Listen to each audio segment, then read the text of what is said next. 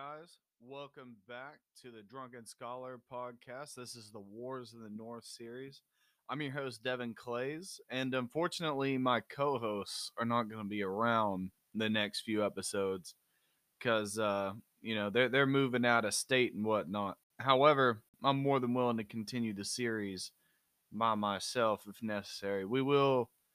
We will hopefully get the band back together uh, via Discord or something. We'll work something out. But regardless, on the last episode, we were talking about how the Northern powers engaged in the 30 Years' War and the consequences of that. But while this whole 30 Years' War deal is going on, everything, they're still moving pieces in the East, in Poland and Russia. And after Gustavus pulls out and takes his troops off on his little German adventure, doing his old 30 Years' War thing in uh, 1629.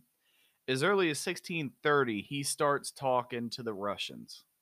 Okay. And he starts prodding them, encouraging Russia to invade Poland. Right. Because Poland's weak at the time pushing at them to maybe retake Smolensk. At the same time, he would secure his flanks while he's engaged in this uh, real heavy war in Germany. Now, for a while, Russia resists, but it eventually proves too tempting because in 1632, King Sigismund ends up dying abruptly.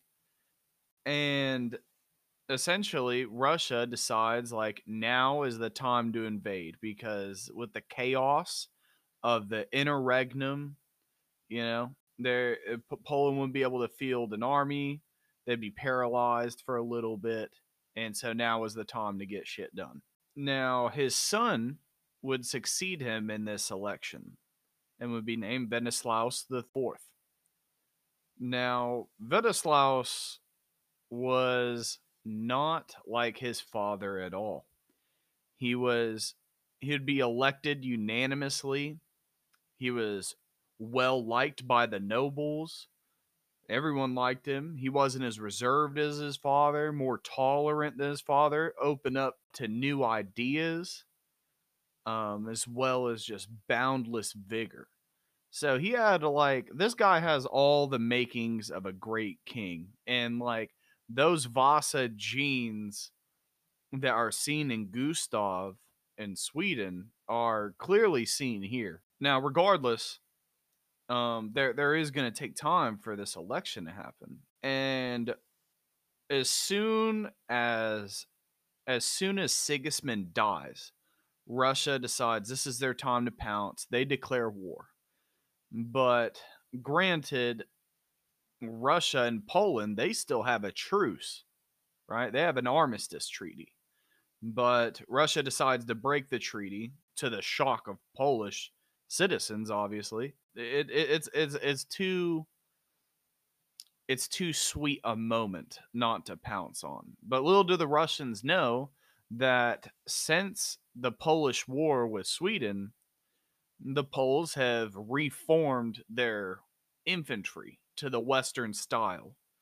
They've they've remodeled their armies a little bit. So you've got Western style infantry with Eastern style cavalry, still favoring their famed hussars. Now, Russia, in the meantime, in preparations for the campaign, they haven't been idle either. And what they decide to do is they, the Czar decides to import foreign drill instructors, what Western um, military instructors here, people who had fought under Poland and Sweden in their various wars, right? To bring their army up to speed because now it's like the West seems to be superior than the East, right? And so the invasion begins. The Russians they they're able to amass. They they send out thirty four thousand men on the campaign, right? And the target of this whole campaign is going to be Smolensk, right? They're trying to retake all the lands they just lost to Poland in the previous war, right? So they just immediately start attacking it. Poland has no army in defense of this uh, of their territory and whatnot. So the siege, like it, it seems like inevitable, right? But the only issue is is that the Russian siege guns are lagging behind. But with the coronation process happening, Poland's unable to raise like an official army. What the response to this is is there's like a couple thousand Polish guerrilla cavalrymen that just do a, a series of successful raids. These hussars, it's it's literally the best case scenario for the Poles because these guys are just slaughtering entire scores of Russians um, over the course of several months, only losing like four guys, as well as uh, raiding their supply networks. Their food supplies are raided, their munition supplies are raided, depots are lost, um, making things worse, compounded with the lagging siege artillery. Now, the siege goes on by February of 33. Wenceslaus, he's officially coronated.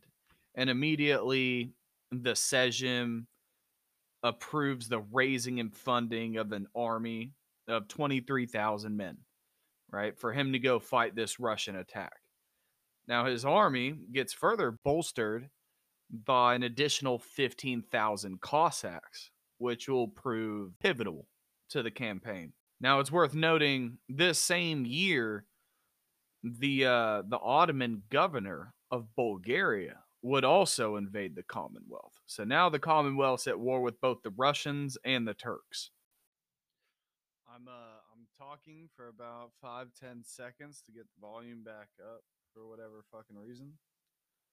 Um, but yeah, with them being at war with both the Ottomans and uh the Turks and whatnot, um,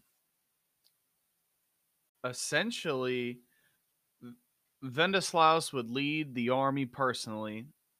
They would end up relieving Smolensk.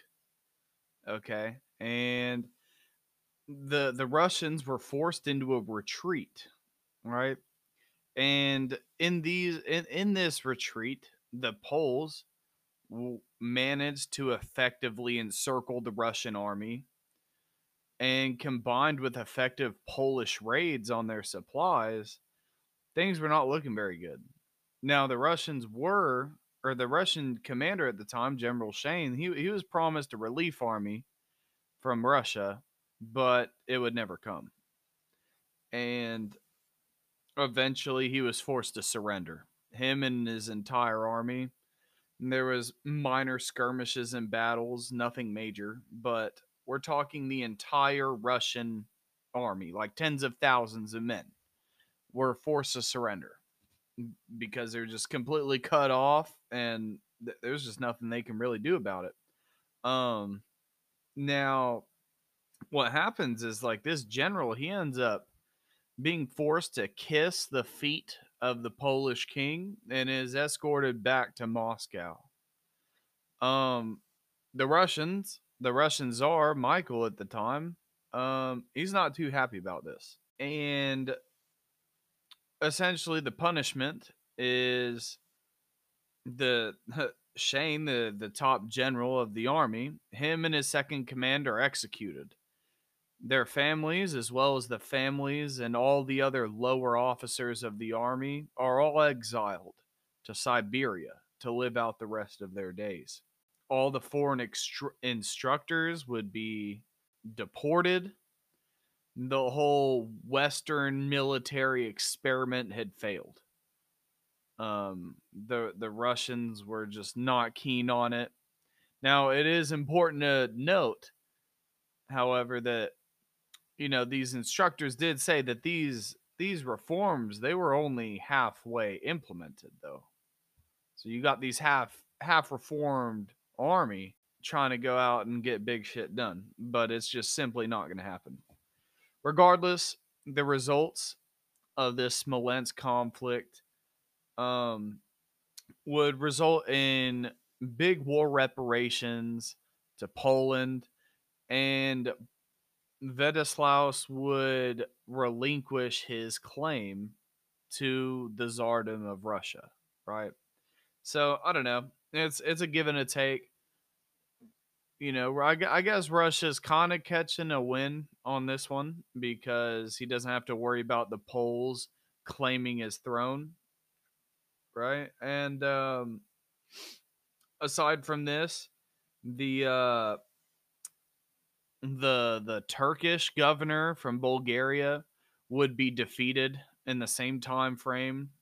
Um, being although he outnumbers the Poles two to one, um, the the Poles are just able to slaughter the Turks. So although they did have this rough war with Sweden, the Polish military is still nothing to fuck with. Like their military is still a serious threat. They might have some issues, but things are still all right. Now,